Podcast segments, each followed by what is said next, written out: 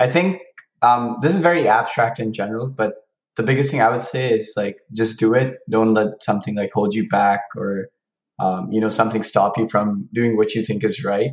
So being righteous in that way, you know, really helps out and in ways that a lot of people don't know and something that I've discovered too.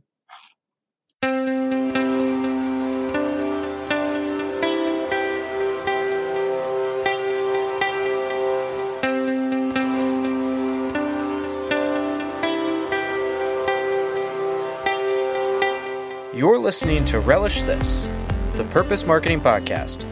Here's your host, Stu Swineford. Hey everybody, Stu here. My guests today are from the Apollo Foundation, and they have this really cool organization that's touching lives worldwide and, and really helping to change the way that education is handled um, for the underprivileged around the world. These are a group of really great go-getter uh, high school kids who decided to found create this foundation. And one of the things that we talked about was culture in your organization and how to make sure that everybody is aligned and and all driving toward that that north star. It was a conversation that went all over the place in terms of, of topics, but these guys are doing some really neat stuff. I'm excited for you to be able to listen to it, and I hope you enjoy it. Here we go. Hey, everybody, how are you doing today? Good. Great. Awesome. Awesome. We have the team from the Apollo Foundation on the show today. And where where are you guys all calling in from? West Windsor, New Jersey. All right. East Coast. Yep. Um, this episode is going to air in late May or early June. Um, but right now, I think it's probably you guys have been getting some weather out there, right? Yep. Yeah, it's well, just been like like a constant cycle. awesome. Well, I hope you're hanging in there. I know that it's it's always a challenge uh, when we have these big storms come in. So I'm, I hope you guys are doing well out there. So um, I'll let you kick it off with a little bit of history and, and information about the Apollo Foundation. I'm excited to learn a little bit more about what you're doing. It sounds like you're doing some really cool things to help um, help people in the Middle East. This in our freshman year. Um, aside for Ishan, who started this. Uh, well, actually, he also started this in his freshman year, but he came in one year later. Um, so we started this, and Ishan actually came up with this project called the uh, Roshni Project, uh, okay. uh, which is situated in Bihar, India, and this focuses on uh, providing education for underprivileged students in that area. Uh, so that was basically the first project we started off with, and we kind of grew from there, uh, from starting to work with other foundations in different parts of the world. And, yeah, yeah. And just to preface, our mission is uh, generally just to fund and provide um, accessible education to um, underprivileged schools and students in rural, rural communities around the world um, that are suffer, uh, suffering from pro- poverty. And the one we started with is actually the Roshni Foundation. Okay. Uh, it's called the Roshni Learning Center in Bihar, India. Um, and basically, it's a, a, school with two branches, um, and they have around 150 students. Uh, and what we do is provide curriculum material um, and as well as funds generally for making sure the the environment of education is proper for them to learn. Oh, that's great. And it's mostly in STEM, or is it across you know all the? I mean, I mean, um, at first, uh, we were just doing generally like uh, subjects, but we also like are doing a project um, that focuses on STEM and robotics, and Arush can talk more about that. Yeah. Um, so actually, I think. Yeah, yeah, sure. So I think it's also worth to mention that um, we did start off with the Roshni project, but we've also, I mean, yeah, as you said, we've um, we have other initiatives in the Middle East, uh, which is our Yemen initiative, and we've also um, created um, initiatives in Cameroon and um, East Africa through the Asante Foundation. And yeah, so now we can have you, um, Arush, explain more about the robotic side of it. Yeah, so I just wanted to preface really quickly and talk a bit more about the process because I think it's important to shed light upon uh, that. So, perfect. One of the things, so the way we kind of approached this is that uh, we all had this um, idea that we wanted to really give back to people uh, who don't necessarily have the same education opportunities. and also people that you know don't have equal access to resources for education. So uh, where the process comes in is not only do we want to provide for these uh, people and uh, these people in need, but we also wanted to you know bring our local community and some other people uh, from you know different chapters, which uh, uh, which other people can talk about later. So we just wanted to bring these people in and to help with this project. So really, our foundation has you know three main large wings. We have uh, things for actually supporting these uh, children in schools directly, and this comes from the form of you know funding. Uh, and you know making sure that they have ample resources and whatever is necessary for them. Okay. We also have um, general things for education. So developing curriculum and making sure that you know they have the resources, especially if it's in their native language. So okay. making sure that they can understand all that. And lastly, we have something where we have set up a communication platform for different chapters that we have. So since this is an organization, we have uh, you know different people that are uh, working from you know different parts of the world. So we have people ranging from you know different states in the U.S. to you know places in India. So it's really cool to be able to connect with different people, and that really is how we uh, hone in on making sure that we're giving back uh, to these people.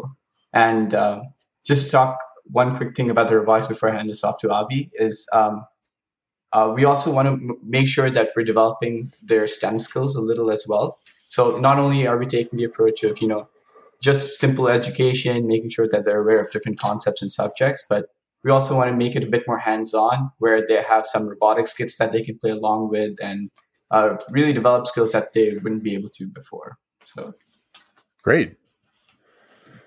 Yeah, something that we noticed was that though we were focusing on STEM educations, we realized that these children didn't have the background to learn STEM and to learn these difficult concepts. So we kind of tracked back and decided to focus on curriculum in general and the more basic levels where we could try to help them with English, math, science that was necessary to succeed in a STEM career. So what we tried to do is build a variety of curriculums and we actually succeeded by getting other people to make them as well. And we were able to provide them with enough information, enough of a base for to have them for success in the future. So what we also were able to do, we were able to provide the children in India the Bihar project specifically, the Roshni project, where mm-hmm. we were able to give them this curriculum and then eventually build their foundation into a more STEM based curriculum. Okay, that's great. At what what ages are you guys starting your engagement? Are are these um, you know grade schoolers? Are they older than that? Where where do you guys plug in? It's mostly grade schoolers, I think. Okay, uh, so grade school is the is the primary initial focus. Yeah, but we also noticed that a lot of the older kids didn't have the same foundation or the things they needed to succeed. So we kind of didn't do it based off age, but based off skill level because that's something we noticed that everyone was lacking certain things. So we just started people at certain concepts rather than the age groups. Okay, that's really cool. How um how many how long have you guys been doing this for about three years now three years great so what are some of the successes that you've seen uh, to date? Where where are you seeing um, good traction? And and obviously you're getting some uh, some great traction because you're expanding into different parts of the world. Yeah. um, so what tell tell me a few of the success stories. Yep. So i can just kick it off with one. Uh, i think one thing that is uh, that we would consider a success is um, the connections that we've gotten out of this organization, and that's something that's not really talked about um, too much because um, I mean, like as high schoolers, we really consider being able to connect with, you know, not just other children in need, but also um, people other than us that are helping, um, uh, be it the local or global communities. Um, I think this one of the success is that we're allowed to uh, connect with them and reach out to them for you know any advice we need or um, general things such as that. Yeah, that sounds great. That sounds amazing. So, so you guys started this three years ago in your freshman year. So, are you all seniors now? Um, we're juniors, and okay. um, Ishan is a sophomore right now. Okay, great. Um, what what are the biggest challenges that you guys are facing? Is it getting you know donors? Is it is it bringing in people to help as as kind of mentors in the program? What what are the biggest challenges that you that you see with the program right now? I think at this point, um, uh, don't getting donors is a pretty good uh, steady basis of getting um, some uh, money, but what we're having trouble with is securing sponsorships because many companies are having trouble, especially during the pandemic. So Okay. they don't have much resources to spend on uh, nonprofits. So that's essentially the main point we're struggling with. Okay. But uh, donation wise, uh, we're not really struggling in that aspect. Oh, that's great. So tell me a little bit about your sponsorships. What what types of people are you trying to engage? So, as a STEM based organization where we try to help specifically uh, improve STEM education, we try to get information from more, we try to get sponsorships and like help from these companies that focus on software or that can also act as mentors, not just funds. So, Mhm. we recently po- sponsored with Bentley Partnerships, which is a large software company, which really proved to be beneficial for us in hosting a hackathon that was international and had many people attending. Yeah, that's great. So you guys have ma- managed to put together some some uh, virtual events then? Yeah, it's been hard, and uh, you know the the situation we have with the pandemic. So we've really been trying to work hard on hosting certain events. So like Abhi mentioned, one of them was the hackathon that we hosted. So it was a new experience for us being able to you know get some people participating and um, you know setting up this event as a whole. Uh, Okay. In the future, we're definitely definitely planning to do some more events. Um, um, you know, it can be on the lines of the hackathon, and we're also planning to do some other events and competitions with some of the other branches that we have. Okay. That's great. And so tell me a little bit about a little bit more about the types of sponsors that you're looking for. It sounds like software companies. Um, s- I heard you say robotics. Are what's your what's your current strategy around bringing new new sponsors on?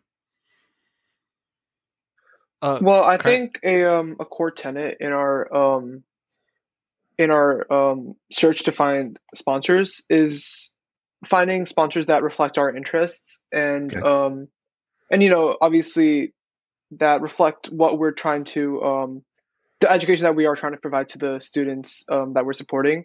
So since we do have um, a bit of a greater emphasis on STEM and robotics um, curriculums, we Mhm. do we do um, I guess it's we, we we are accepting of all types of sponsors, I guess, but the sponsors that are most interested to work with us are usually ones that are um, like you said, software companies and ones that do um, do their work in the STEM fields.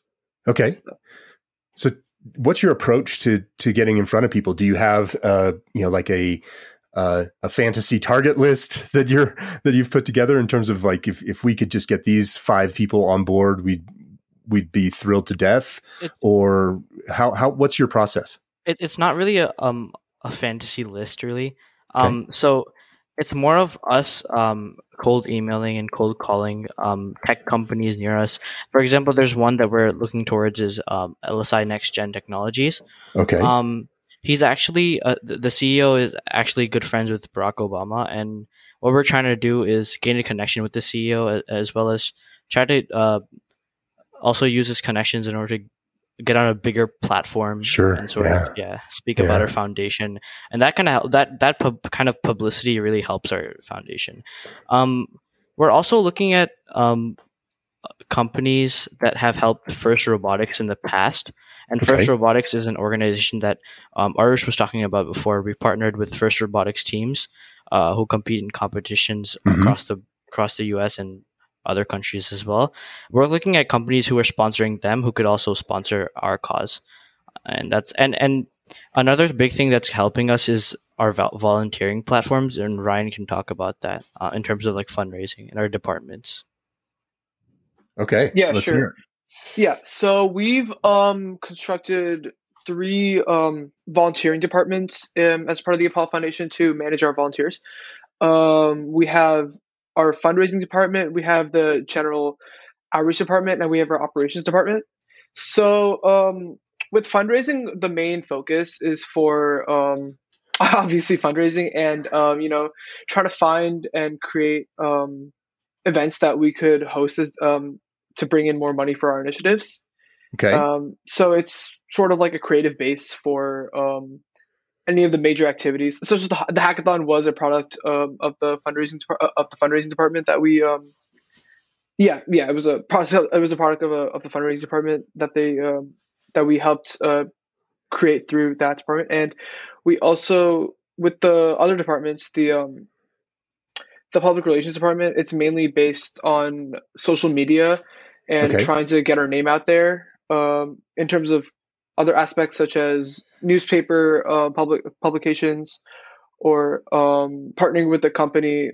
Uh, I think we also did, did, did do a partnership with Bentley to uh, to have a um, yeah they would be publicizing us as well. Okay. um, so How's that it's just- going? Oh, oh yeah. I mean, uh, we are keep we're keeping up our um, social media accounts, and you know, we are. Um, it's the same thing with sponsorships. It's a little bit more difficult to find companies that are willing to um, publicize us during the pandemic, but we are working through it, and we Okay. do have some exciting projects um, in store for that. And with the operations department, it's mainly based on. Um, it's yeah, it's mainly it's mainly based on creating the curriculums uh, that we provide for the initiatives that we host in the um, in, in India and Africa and the Middle East, Okay. and um, we we create worksheets and instructional videos for um, in that department, or and we have volunteers, and yeah, each uh, I, sh- I should also mention each of these departments. We um we, we, we recruit our volunteers into these departments, and they do um, and the work of our volunteers is mainly um, you know sort of focused and and directed into um, the the scope of each department. So okay, great. So yeah. you're using volunteers to to kind of fuel the the heavy lifting in each of these in each of these divisions within your organization. yeah, we um, it, it, it's sort of um, tra- it's, we're we're starting to transition into that. At, at the beginning, the department was mainly um, you know, um, each one of us. I, when we didn't have a lot of volunteers, each one of us, like um, I think Ishan was head of operations, I was head of public relations, and we just sort of uh, tried to do it our own way and Yeah. you know get our um, get the get the job done in, in terms of that when we didn't have volunteers. But now we are trying to um, direct it into something more volunteer based, and we can sort of supervise the um, the process Okay. going forward. Yeah. Okay, that's great. And are you trying to tap other other uh, high school kids to do the volunteer Yeah, work, or are you looking Um, looking for older people? What what's that volunteer base look like? Uh, mostly as of now, we haven't mm, um, tapped into the base of getting older people to Okay, uh, hop on volunteering. I mean, there it's, it's uh, any volunteers are welcome, but our main like direction towards getting volunteers has been high school and middle school students. okay, great. And so, tell me a little bit about your uh, your outreach. Are you? I know you're on LinkedIn because that's where I that's where I met all of you. Yeah, Um, but uh, where where else are you active in terms of, of social media? So, yes. If, if you want me Uh, to talk about this one. Uh, yeah, so we can. Um, so I can actually plug our um, Instagram for a second. Uh, it's Apollo FDN, so you can follow us there, and we do uh, post uh, rela- uh, posts related to uh, any events that we're hosting or new partnerships that we um, that we acquire, and we Okay. also um, manage a Facebook and a Twitter. I think of the with the same handle Apollo FDN Okay, um, and you can check us out there and we can and we do post and we post more on the instagram but we do post um, any uh, major annou- announcements or um, partnerships on there as well i think okay, great. Yeah, and just and just to preface, um, there are also some other projects we do other than um the Roshni project and um like social media. So there's also the uh the Lewa Conservancy project. So like Ryan mentioned before, we partnered with the Asante Africa Foundation, and we're kind of in talks with the CEO. Her name is Erna Grasz. Okay. Um, and she she's really um into like what we do in terms of STEM education and how we can ac- help their initiatives. They have many initiatives in like regional co- coordinators in like multiple countries in East Africa. Okay, Um, the one uh, that we're mainly focusing on is Kenya. So they uh, have they're helping something called the Lewa Conservancy Project, and it's essentially a, a wildlife conservancy project. And what they do is um, once a month they go around a vehicle with suitcases and, and hand and ha- hand those suitcases out um, to underprivileged students in the uh, schools that they that they sponsor. Okay. So it's a wildlife conservancy project, but they also sponsor schools around them. Okay. Um, so it's an educational program that's trying to get kids uh, under to understand wildlife conservancy through education. Is that Um, how there's it- a tie-in? It, uh, it's it's not really that much of a tie-in. Oh, okay. Um, it- it's it's it's mainly uh, there are some people from the Asante Africa Foundation who started this wildlife conservancy project, Okay. but they're also sponsoring schools around them in that, Okay. in, in those rural uh, areas. okay. Um, so uh, what they do is those suitcases have uh, textbooks in them, uh, Mhm. ranging from subjects like math, economics, and stuff like that. And what they do is hand out those suitcases, um, and it's it's kind of essentially a library on wheels, is what they call it. Okay. So that's a really cool thing. Um, they also help uh, schools in places like um, Uganda, uh, which we're also looking to reach out to. But Okay. mainly our focus is this Lewa Conservancy project and helping them incorporate STEM. Okay, great. So you're trying to come in and help them with curricula. That's that's sort of where the the biggest tie-in happens to to your foundation. Exactly. And, Okay. And and there's also another one in uh, a project in Cameroon. Um, so the the school is called St. Joseph Foundation Evening School. Okay. And what we have is a, we do we have a regional director there um, who's part of our organization and also heading the operations um, at Cameroon itself. So it's in Yaoundé, Cameroon, the, the capital, and essentially it's an underprivileged school um, with around 150 students to 200 students, and the and they are um, unlike Roshni and the Lewa Conservancy Project, they're around 18 years old, uh, 16 to 18 years old. So they're they're older and Okay. kind of around our age, right? So Right. what we're doing is also providing monetary, uh, monetary donations to them, Okay. um, so that we can make sure the make sure the building's infrastructure is sustainable and effective for all these students. Um, our, our regional director and some other teachers kind of coordinate that school, and they're like preparing the older students for GRE exams as well. So that's Okay. Well, Yeah. cool. I mean, you guys are are doing a lot, and it's really inspiring to talk with some, uh, you know, young young people, younger people who are who are just getting after it. Um, you know, you're you're kind of all over the world. You're doing a ton of things. Um, let's let's step back for just a minute, back to the question of of engaging with potential partners and and potential sponsors. Um, so it sounded to me, or at least what I heard, was that you you guys are doing a lot of cold email and cold calling. Um, what what's that process look like? Are you are you pitching immediately, or are you just trying to get um, you know build relationships? How how are you how are you approaching that that acquisition? Yeah. So um, I think the general process with, uh, and Abi, you can piggyback off me for this as well. So the general process for, uh, you know, connecting with either cold calls and cold emails, like you mentioned, is that we generally try to make use of our personal connections uh, a Okay. lot since that we have a lot of since we have a lot of people in our foundation. Uh, and then we try to branch off to um, you know other connections that we have on different social media applications or uh, platforms such as LinkedIn is one Okay. of the most commonly used ones for us. Um, and based on that, uh, we can connect with uh, uh, these people um, and sponsors. Uh, and that's the general process for what it looks like. So really, it's making use of personal connections first, and then branching out to you know the external domain, which is what we call it. And Abi, if you want to talk more about this. Yeah, more on the small scale, specifically for our specific uh, headquarters of Apollo Foundation. We try to get our volunteers to also cold email and cold call, just sending emails like, we were wondering if we could have a call with you and to discuss further ideas or talking specifically about getting sponsorships and what we do. So Okay, it's really per se inefficient, but we have had some success rate with it. So that's the only way we know how to do it, and we continue to do it that way. But we are looking to hopefully expand and find ways to increase our efficiency in getting sponsorships. But obviously, especially in this time, people don't want to exactly sponsor when they are struggling in their own businesses.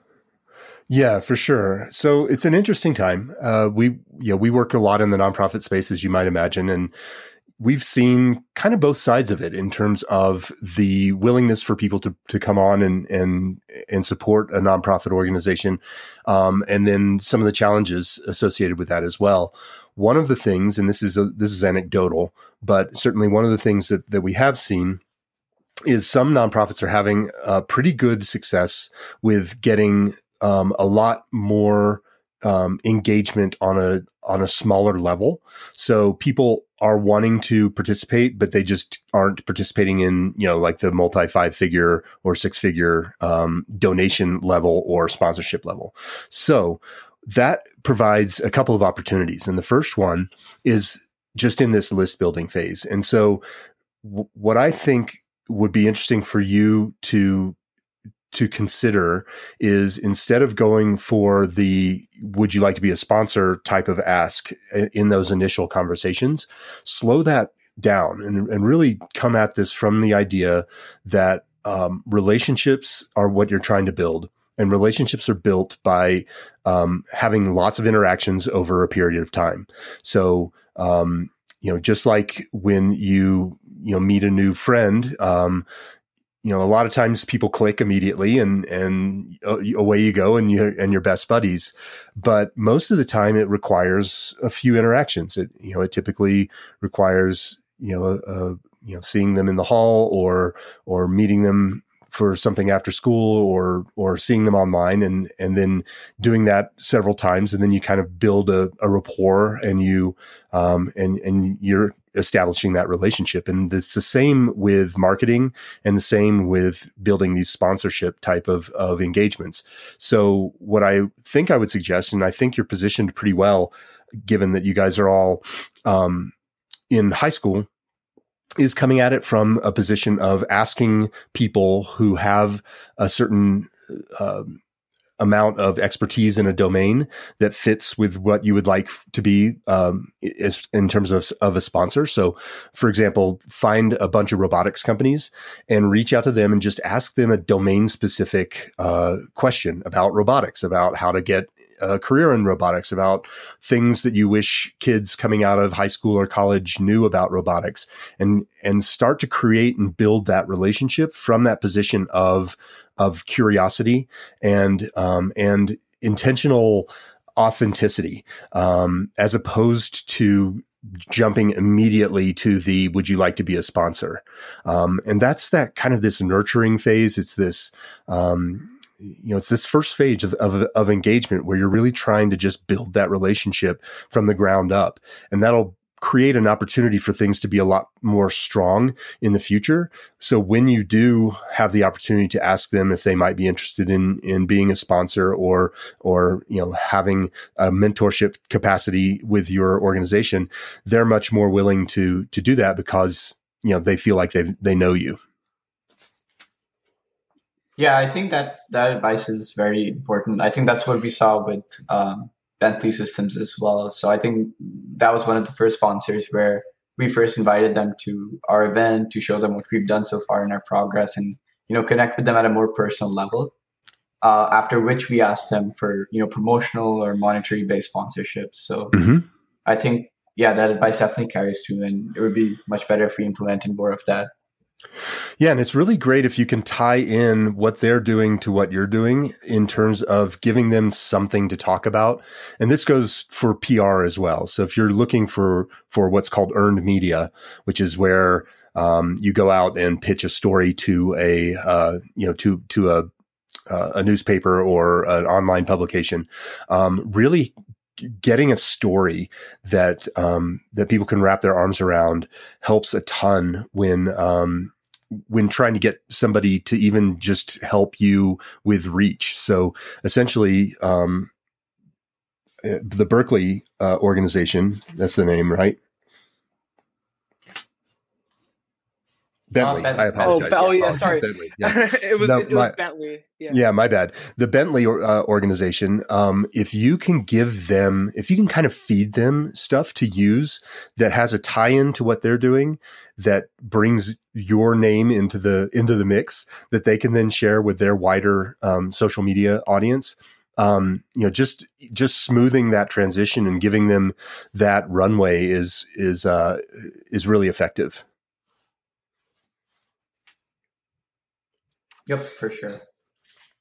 Yeah, I think um, one thing I um, I like about that idea is that it's um, very content based, and I think that's um, something that we learned, especially once the pandemic set in. Because you know, I'll give you an example. Um, before the um, before like I think it was around February March, you know, when COVID was start was first starting to be a thing, we were planning um, an in person hackathon Okay. um, in our local area. Um, we were gonna host it at a um, at a hotel, and you know, it, it, it was it, it was just like one of those um, the relationship building that you were talking about, and like the nur- the nurturing phase. We were really planning on doing that, like in our local area. You know, partnering with local local businesses. I think one specific example, you know, Ishan can um, correct me if I'm wrong, but I think it was the Crowne Plaza Hotel. Uh, we were going to Yeah. um, yeah, it was the Crowne Plaza Hotel. We were going to host the event at, and I mean, um, that would have been a great example of something that of a um, um, of, of an organization that we could have partnered with, um, or because we had a relationship. You know, we were talking back and forth with one of the res- representatives Right. um, at the Crown at, at the Crowne Plaza Hotel, and um, we were planning on hosting our event there. And you know, that's I mean, I guess that's I mean, I would imagine that's what you mean by building friends, and you know, um, you know, creating the rapport that we need to um, garner sponsorships and stuff. So Yeah. Yeah. So the other thing I would add to that is to make sure that those, particularly those relationships that you're building in terms of the social media impact, are aligned with the target audience that you're trying to hit. So, um, though I think it'd be an amazing thing to mention uh, that hotel in some of your some of your activities on, uh, particularly on on social in, um, you know, Instagram, Facebook, and Twitter. Um, you know, ask yourself whether or not they, the people who are following them, are the people that you necessarily want to get in front of.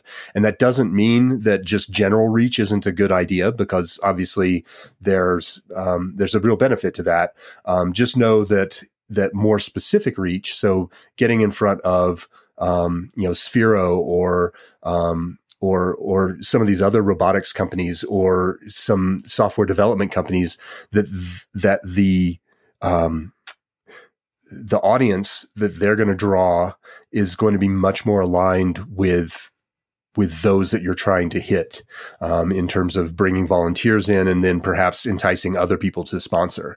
Um, so that's where I think going back to that idea of, of building a list and and thinking about who who you would like to talk to, um, and then figuring out ways to to get in front of those people and and not not immediately go for the ask when you do get in front of those people, but really try to just nurture those those relationships a, a bit. For sure, yeah, and um, I know Ryan um was also on this, so we were thinking of doing a uh, some kind of webinar with uh one of our projects with uh the Inspired Education Initiative, which is um in Yemen, and what they do is help refugees and um children that are forced into labor labor um obtain a proper education. Okay. So uh the the, the uh, CEO of this organization is kind of um, kind of heads this is uh, her name is Nabila Hizam, and we were thinking of doing some kind of webinar in order to um, speak about our uh, our cause. It would be it would probably be a good um, platform, virtual platform, in order to um, publicize and stuff. Uh, do you have any input on this in terms of publicity and potential donors? Well, I like the idea of a recorded event and a webinar. I think that that becomes scalable. So it's something that you can create once and then you can share it uh, over and over again.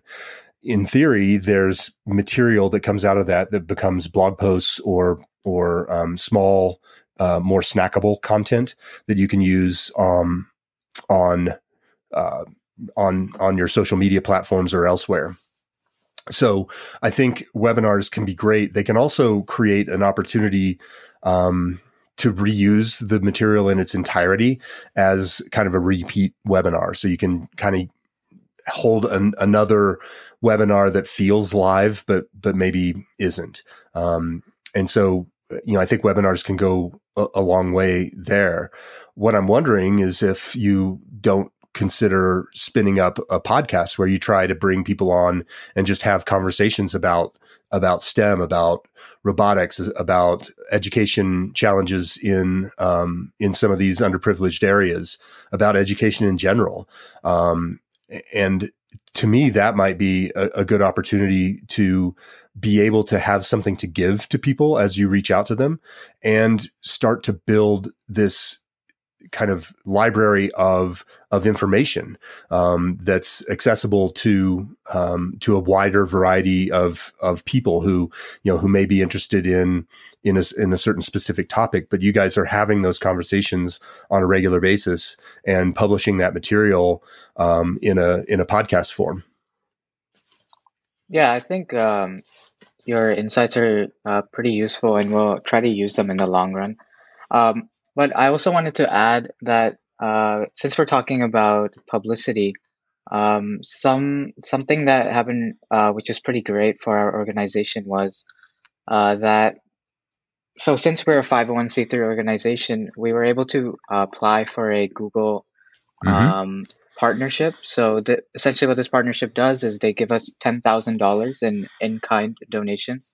Yep. Like per month on uh, Google Ads, and yeah. um, and so far we've actually gotten quite a lot out of it. So we got around ten thousand uh, interactions in okay. the last couple months. So yeah. So when you when you say an interaction, are you building your email list? What what are what's an interaction look like for you guys? So these interactions are basically um, going to our website, clicking on the sign up page, and then actually signing up to become a volunteer. Okay. Or just uh, signing up to uh, get on our newsletter to learn more about uh, anything Apollo related. Okay, that's great. So, how many how many people are on your email list right now?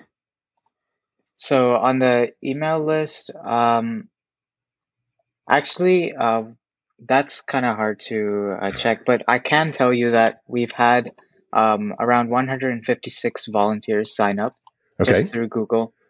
Um, and these are volunteers that actually show that their status, and we can see that they are a part of the newsletter. They're clicking the emails that we send them.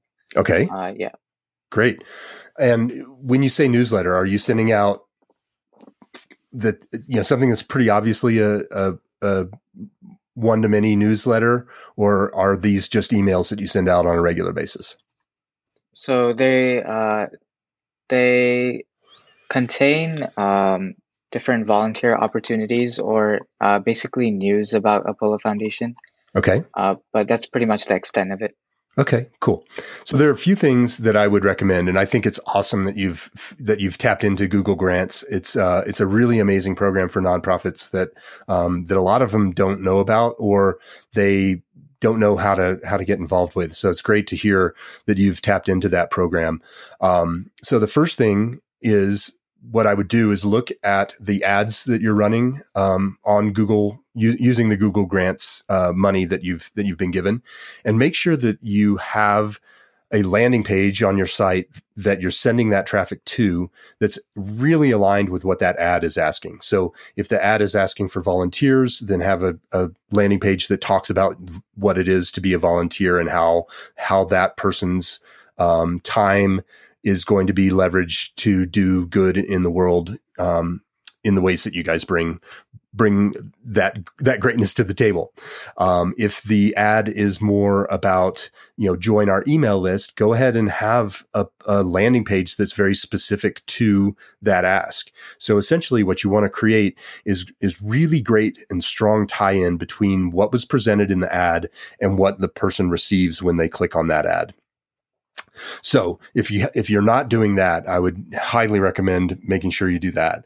Then on that landing page, really make sure that you optimize that page to tell your value proposition. So one of the things that you one of the biggest challenges that nonprofits have is that you you can't just necessarily dump people into the top of of a funnel and have them kind of go through a few processes and then you get some some activity at the end of that you're really really moving people against gravity. So, um, you're having to move them uphill. So it's a little bit of a different kind of challenge where there's friction kind of all along that process.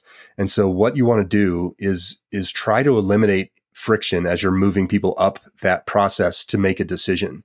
And that friction can be like what I said, if there's a disconnect between the ad that they saw and the landing page that they get, that's a friction point that you can, you can kind of, you know, you can you can reduce that friction there just by making sure that there's a good tie-in between those two actions. Once they're on the landing page, you can reduce the friction by getting rid of distractions in terms of, you know, are there other things that you're asking people to do? Are you asking them to, to donate or to go look at the leadership team or any of that stuff? If you just strip all that stuff away, that reduces friction and allows people to move up that up that ladder or up that mountain a lot more effectively until they take that action.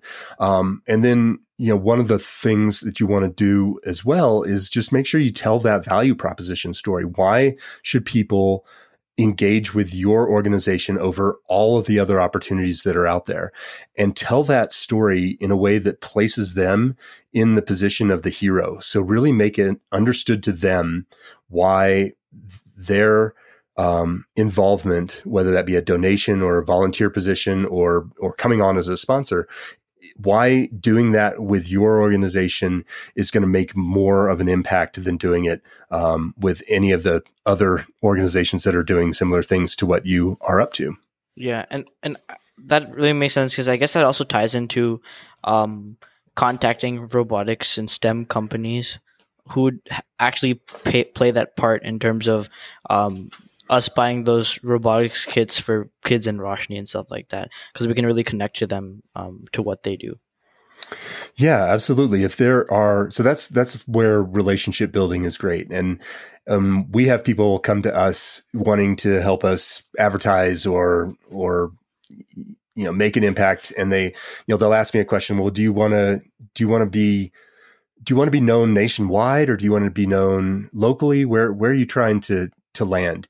And I always start small. I always start with things that enable me to have some kind of a connection with people. So, for example, if I'm trying to run a new campaign, I'm probably going to start here in the Denver or the Colorado area because that's just an immediate differentiation and it's immediate, it's an immediate commonality that I have with the people that I would be reaching out to. So, you know, it, it's just natural for me to say, Hey, you know, my name's Stu. I have a, a, digital marketing agency called Relish Studio. We're here in the Colorado area, and I noticed, and we and we also work with nonprofits here in Colorado.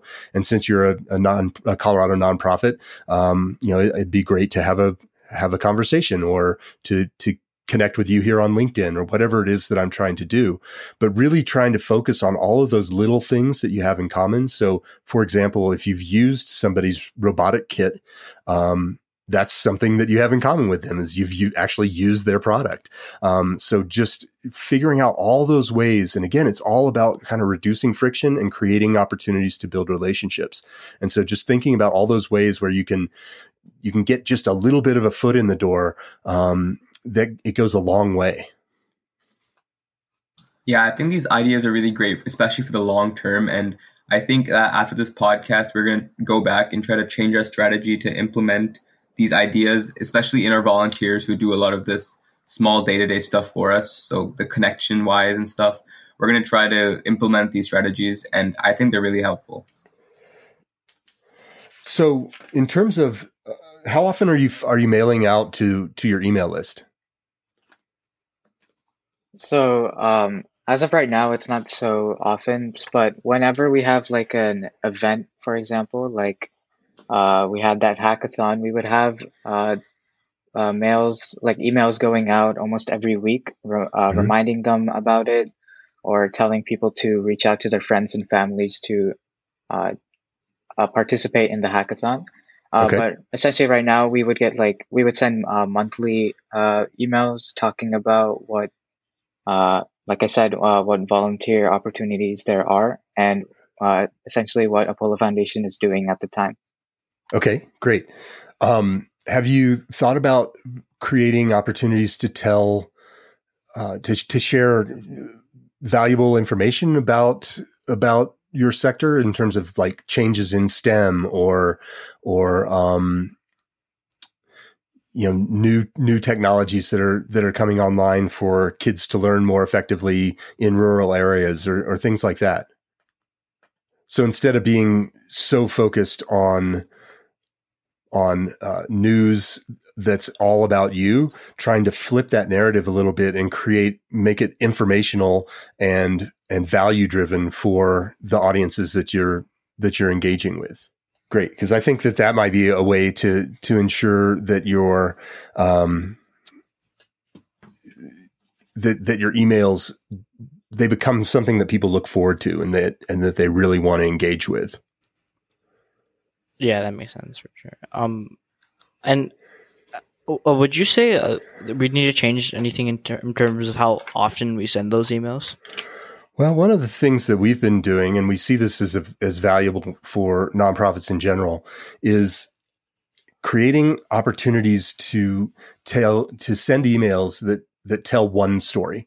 So one of the things that newsletters tend to do um, is they tell they they usually tell a variety of different stories, and so within that newsletter there might be you know five or six things that you're talking about or five or six actions that you might be asking people to take whether that's go read more about this initiative or donate or um, you know or find out about the hackathon that's coming up in in a few weeks. So what that what that does is it it it creates distractions. And so people don't necessarily know exactly what it is that you're wanting them to do. And so either they take an action that you didn't want them to take, um, or they, you know, tend to kind of ignore those things um, in general. So the other thing that a newsletter um, doesn't accomplish is create this feeling and this idea that that your email is a one to one conversation. So newsletters are very obviously, typically, very obviously um, not written for a specific person. Uh, they tend to be designed um, in a way that people, you know, they know that. Like, think about if your mom sends you an email. It's you know text based it's about one thing maybe maybe it's about a couple things depending upon what your mom's trying to t- talk to you about uh, in that given moment but ultimately it really feels like a personal email so the more that you can make your emails feel personal and feel one to one, the more effective they actually become. So creating opportunities to make sure that this is called the the email envelope, which is the who who is it being sent from? Is it a person or is it from your organization? And if you can make it become from a person in your organization, that can be a, a, a lot more effective. If the if the the the from email address is that person's email address or something that looks like that person's email address as opposed to info at or something like that. That then becomes something where people say oh this is this is to me. Um, working in language in the subject line that that creates um, a sense of mystery really kind of anchors everything in the you. So really trying to work language into your subject lines that say, Hey, you know, this is for you. Um, if there's a way to tie something to a date. So even if it's something like, Hey, I, I have something for you to consider today that taps into a, a sense of mystery. It taps into a sense of, of individuality and, and, and personal, um, approach that most emails from organizations don't. And it also creates something that's timely. So it feels like it was sent from a single person to a single person. Um, so even just doing that can really increase the open rates and the click rates of, of your email. And then once you get into the body, continuing that and really trying to tie in some emotion and trying to, again, do that value proposition that tell, you know, explains to people or helps people have an emotional reaction to and an emotional connection with your organization as opposed to just um, being you know very dry in uh, and and asking for uh, specific things. So those are some email tricks that uh, that we've certainly seen um, produce some some really good results. So in terms of these specialized emails would you suggest doing mail merges or something where we can start with their name and then have their name interlaced throughout the the message that we want to send them? As long as it feels authentic. So, one of the things that I would say is create an email and you can do mail merge. You can do, you know, bring in, um, you know bring in their name on occasion um, and then re and then read it so have a test sent to you with your name in there and read it and if it feels too salesy if it feels too like i'm using your name too much then strip out a couple of them. But really the the litmus test here is when you read that email does it feel like it came from a person? Or does it feel like it came from a mailbot and if it feels like a person then you're you're definitely making uh, making strides towards um, improving those, and I think that you'll see them connect a lot more effectively and um, and you know create the opportunity that you're trying to create with that with that in, in engagement. Yeah, yeah, like I totally agree with that, and I think um, there is a lot more we could do with our emails that I think that that would help us, you know, see more human, I guess, to our audiences. But um, while we're um, on the topic of engagement, mm-hmm. we um, we actually had another question about the volunteering aspect of our organization. You know, since we're a nonprofit, obviously. Sure. Yeah. So um, there has been trouble in in like in the middle, maybe like um maybe if there's like a lull between um, events or something like that where we might uh, have a, have trouble engaging volunteers or having them uh, be active. Okay. So, um, are, do you have any suggestions on how to like um, on how to keep them interested um, in our work or have even more volunteers be able to come in to our organization? Yeah. So um, this is what we would call the inspire phase of the engagement. You've gotten somebody to take an action. You've gotten them to raise their hand and say, I want to do something with this organization, but maybe you don't have something for them to do right away. Again, layering in one to one, at least a one to one feel, if not actual one to one conversations with that audience, um, can just really keep them super engaged. And what you can do is ask them questions, um, send them surveys, keep them just feeling like they understand exactly where um, where things are going with your organization and where they are right now. Um, so just really making sure that you are in contact with them on a regular basis. So if you got me to raise my hand and say, "Yeah, I'd like to, I'd like to volunteer as a mentor for uh, kids in Cameroon," um, you know, obviously send them a thank you for your interest tee up what the expectation should be. So you know say hey we're trying to get uh, things rolling here in, in the next three months we're going to keep you appraised of what's going on in the meantime and you know and then give them a, a, way to reach out to you if they have any questions or ideas. And then you know maybe just leverage that opportunity that relationship to ask them if they know anybody else who might be interested. Maybe ask them survey questions about which country would you like for us to go in into next. Um, send them information about um, the volunteer opportunity that they signed up for in terms of, you know, this is what this is going to look like. And the, this is what we're hoping to achieve with this volunteer spot, but really just, just keep keep in touch. Um, you know, it's like having a friend that you that you you know maybe you you live in different states and you don't get to see each other very much just reach out and just be uh, you know willing to to listen and also willing to to give in terms of of value back to that relationship. Yeah and on the topic of keeping in touch and kind of um, keeping them engaged what do you think about um, probably maybe bi-weekly or monthly uh, video calls with them with um, volunteers from a specific department? Oh i think that'd be amazing and it, it's kind of like the the idea that we talked about briefly earlier in in terms of a podcast, I think that you will get if you have that kind of bandwidth, if you can do that, um, or have your your volunteer team do that, um, you know, just record that and see what kind of stuff comes out of it. Because I think that you'll find any conversation that you have is an opportunity for for you to learn. It's an opportunity for the person that you're having a conversation with to learn. And there's, you know, if it's a thoughtful, um, engaging, um, authentic conversation, there's usually something great that comes out of it. Yeah, and you know, I um, I see the potential with that, but one of the problems we have faced in the past, um, and you know, it's something that we need to overcome. And like, I, would actually, I actually have a question of how we're going to overcome that.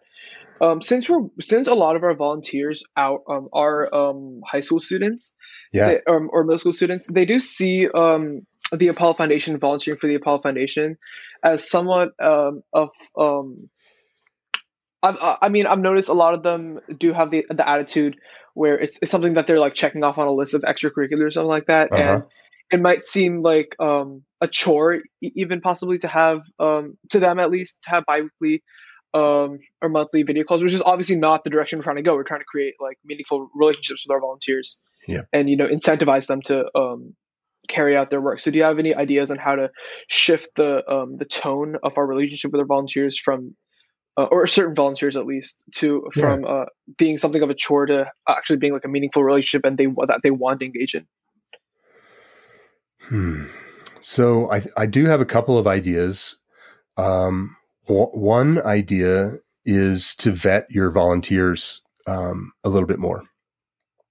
So instead of just letting anyone and everyone who who checks the volunteer box become you know a volunteer, um, have some sort of a process or some sort of an interview or or some tasks that are required to to become a volunteer. So ma- so basically what you're doing is you're you're um, you're lifting up the idea of what a volunteer is to the organization and and what the volunteer should expect out of out of their um, engagement as well as what the organization should expect out of the engagement.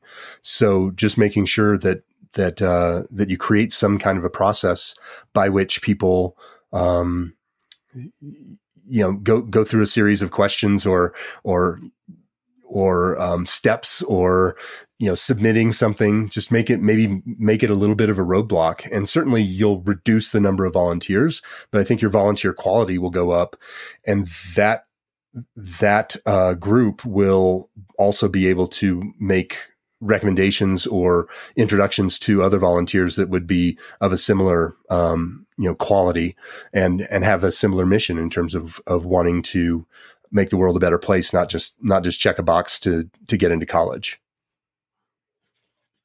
Did that answer your question? Yeah, yeah, I think like vetting them is is a good idea. I mean, obviously, yeah, the number of volunteers is also like a point of contention, but obviously there has to be a balancing factor between quality of volunteers and number of volunteers. So Yeah. I think that's that's a definitely definitely something that we um, we're going to look into uh, incorporating into like how we recruit our volunteers. yeah it's just a matter of if if you had if you had 10 great people um versus 100 people who who weren't well aligned um you know one of the things with running a business and, a, and an organization like yours is actually a business. Um you know but one of the things to to consider is the overall culture. And if the volunteer experience for for whatever reason particularly if there are some volunteers that aren't pulling their weight or are weighing things down even um you know those can can really have a negative effect on the great volunteers that you have. So building and creating a, a, a an organizational culture that is uh, you know inclusive and is passionate and and really comes back down to the idea of core values in terms of what you're trying to achieve and making sure that when you bring people on so let's let's consider volunteers as as hires. So as you're hiring these people um, that they're going to be a positive influence to the overall culture of the organization and and lift the whole thing up Yeah, I think that we need to do that in the future because obviously so, some of our volunteers they don't put in much effort or they're just part of the club to be part of the club. right So I was wondering if you had any advice on specifically trying to filter out these people that we currently have or trying to ensure that these people are more active. Well, it's a little hard to ask people to uh, to do things sometimes for when when they're doing it for free. But I think that if you position if you position it in terms of the the the impact and the positive benefit that you're trying to bring to the world and that you want everybody to be on board and everybody to be enthusiastic and maybe start there's sort of some minimum um, requirements to to be a volunteer or to or to stay as a certain level of volunteer. So maybe maybe you could have different levels so people could decide where they wanted to where they wanted to land. So you know you can just be a supporter and um, and supporters are people who get the you know get regular emails they get access to webinars when those happen and and in return you would love for them to share um, you know to share things about um, the apollo foundation on their social media. So it's a really low lift. Um, they get something out of it. You get something out of it. Um, but it's not uh, you know it's it's not a super heavy lift. And then there's a, a next level and maybe those people are um, you know are our our crew volunteers or you, know, you, can come up with whatever name that you have for them and they might work within a certain department um, the expectation might be that that they could get uh, you know a letter of participation um, from the organization um, or they could log volunteer hours and then just come up with what the those expectations are. Then you could have crew chiefs, and those people would have you know a different set of expectations and would get a, a different set of value out of it. But ultimately, um, you know, trying to figure out how to create a structure within the organization that allows people to people to engage at the level that that they're comfortable with. It allows you to create incentives to boost people up to different levels if they're doing um, good work. So if you have someone who's on a crew and they're just, you know, they're just killing it, um, you can say, hey, you know, we really would love for you to be a crew chief. Would you be interested in that? Um, and and then that way, there's ways to escalate. Yeah, that makes sense. And just a preface, um, like Ryan said before, we kind of you I, I know you mentioned departments we we do have uh three major departments uh like ryan said mm-hmm. pr uh, fundraising and operations. And operations is sort of helping with the initiatives and um, making curriculum for, right. the uh, projects. So uh, within within those de- departments, we obviously have department guidelines, um, and we have guidelines for each role that people are able to go into. Right. And and these roles are not kind of level based, but what you said, like there, there, there should be like levels. Like there should be like a social media volunteer, for example, who's just a supporter, and then it goes all the way up to some someone like a department chief, like you said. So, um, could you explain more about uh what the like the crew chief uh, would do exactly? Because I was confused on that part. Yeah, so I, am uh, you know I'm not familiar with your organization uh, in terms of the ins and outs, but what I was envisioning was that there could be a supporter level, and those people it's a very low value exchange. You know, they they may share some stuff on with their networks. Um, they may talk nicely about you guys, and then they get some sort of supporter recognition.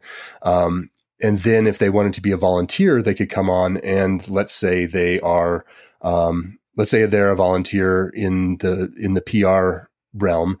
Maybe the to be a volunteer, there's a, a requirement of minimum number of of social media posts done every month, or um, you know, you, you basically set minimums. And then for a chief would be somebody who would basically be kind of helping to manage those volunteers. So that allows you you and you know the core group of, of guys here who have created the foundation that allows you to stay focused on that high level stuff that uh, that brings a lot of value to the organization and lets you have somebody more in charge of that day to day operation stuff that uh, that keeps the engine running. So they're you know they're putting fuel in the tra- in the tank and you're building the car. Yeah, that makes sense. Um, yeah. So uh, Ryan wants to talk to this, but currently we don't have roles. So what you're saying is essentially have roles in order for, for them to even stay engaged and stuff, and give them some more responsibilities rather than just kind of spoon feeding. Well, yeah. What what I'm hearing is that is that you have a problem with some, you know, some volunteers that maybe aren't aren't pulling their weight. Yeah. Yeah. So what that can do is you know that can that can create a pull on the volunteers that are are doing great work. Um, you know, if they're if the you know if they're out there trying to get Susie to engage and Susie's not doing what she's supposed to be doing, um, and and um, you know Laura is out there working her tail off to to try and promote the the organization, and there's you know there's that visibility into that um, then you know Laura might start to to think, well, why am I working so hard on this when when someone else isn't. And one of the things that is it's a harsh reality, but it's it is you know kind of part of the business world is it, not everyone's a great fit, and the saying that you hear a lot is is hire slow and fire fast.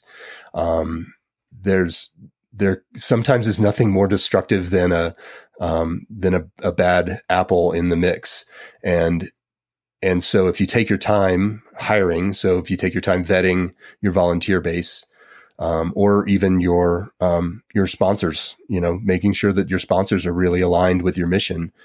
Um, but but really taking that time to vet people and to ensure that that you're bringing on the right the people who are the right fit. Um, and then if you discover that they're not the right fit, figuring out how to how to remove them from from that uh, that bushel as quickly as possible. So hire hire slow, fire fast is something that that I think you know it's it, like I said, it's a challenge. Uh, it's no fun.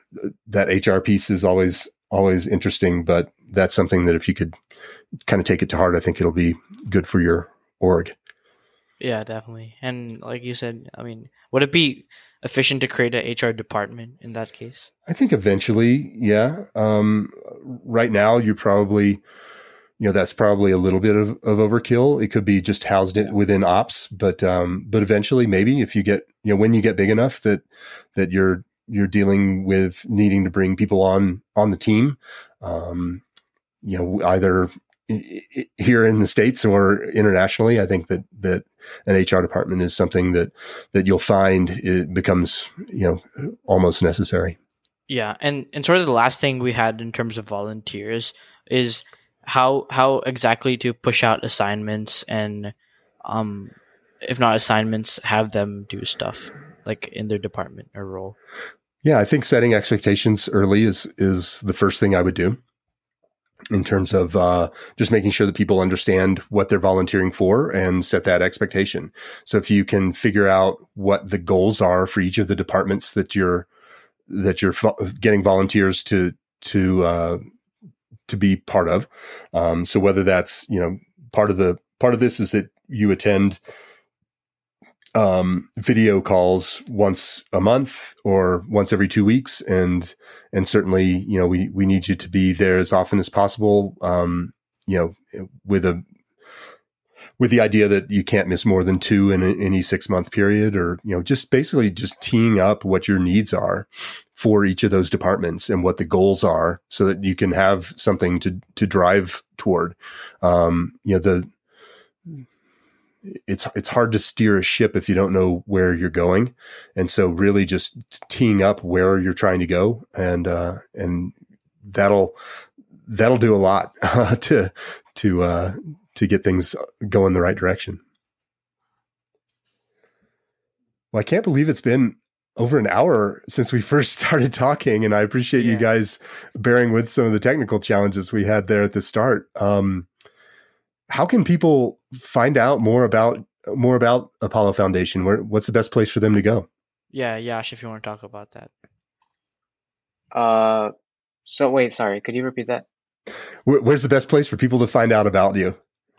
Oh, uh, so the best place uh, for someone to find out about us, actually, I think it would just be through Google as of right now, to be honest, because and our website, of course, like apollofdn.org. Yeah. So and... our so once you search uh, anything up related to volunteering, you would get a link to our website, and then on on our website you could learn quite a lot about Apollo Foundation, uh, our volunteers, our partners, and also our chapters. If anyone would be interested in starting a chapter. Yeah, and if you'd like to contact any of us, um, our emails, I'm sure uh, Stu will put our name, our f- our first name, last names in uh, whenever we push out this podcast. It, it's, uh, for example, Yasha Bianker, first name, last name, at apollo apollofdn, fdn.org. Fantastic. So if you'd like to email any of us individually. Cool. Or, or collectively, it would be contact at apollofoundation.com. Awesome. I will share that link. Um, so I like to end all of our shows, all of my shows with uh, with a the idea of action. Um, I really love having these conversations and hope that you guys have have gotten a lot out of this and and have things that you can act upon. But if if you were to have our audience who's listening today take any sort of action to make the world a better place um, after listening to the show, what what would you have them do? I'll let you guys just kind of go in any order that uh, that you feel feel yeah. like you'd like to answer. I think um, this is very abstract in general, but the biggest thing I would say is like just do it. Don't let something like hold you back or um, you know something stop you from doing what you think is right. So being righteous in that way, you know, really helps out and in ways that a lot of people don't know and something that I've discovered too. Um, I think if I had um, to give my two cents on the matter, I think it'd be to check in on the people close to you and the people that you care about because um, trust me, they'll appreciate it a lot more than you think. Awesome. Yeah, and if I had to say anything, it would be go for whatever you're passionate about. For example, uh, we're we when we we're all from India and we saw all this poverty and the inability to access education, and we all we thought that we could truly make a change, and here we are now starting this up. Uh, we started it up, and don't be afraid to start it up and do something for the world. Yeah, what I thought my advice would be that there's always going to be a thousand reasons why you shouldn't do something, but you should be the one reason why you do start something and be the reason that those thousand reasons don't exist anymore. Yeah, and so essentially, if you have any problem in your community, for example, uh, you should be the first person to go ahead and try to fix that problem instead of waiting for someone else to fix it or not just your community and the world, uh, perhaps. But yeah, that's pretty much it generally. That's great. I think I got everybody. I, I love those. Uh, I love those action items, guys. And I really, really appreciate you being on the show and encourage you to to continue to go out there and crush it and make the world a better place. And I'm I'm just inspired to hear your story and and look forward to hearing more about how you guys are making the world a better place. Thanks for being on the show. Thank you so much for having us. Thank you so much. Thank you. Thank you. All right, there you have it. Another great episode of Relish This. Thanks for listening. If you would like to learn more about how to apply the audience engagement cycle to expand your organization's mission, there are two things you can do. Right now, you can go to missionuncomfortablebook.com to download a copy of my book. And while you're there, you can get your purpose driven marketing score to see where you can unearth some gold for your organization. If you'd like to listen to back episodes of the show or sign up to be a guest, go to relishstudio.com slash podcast. That's it for this week. I'll be back next week for another great episode of Relish This.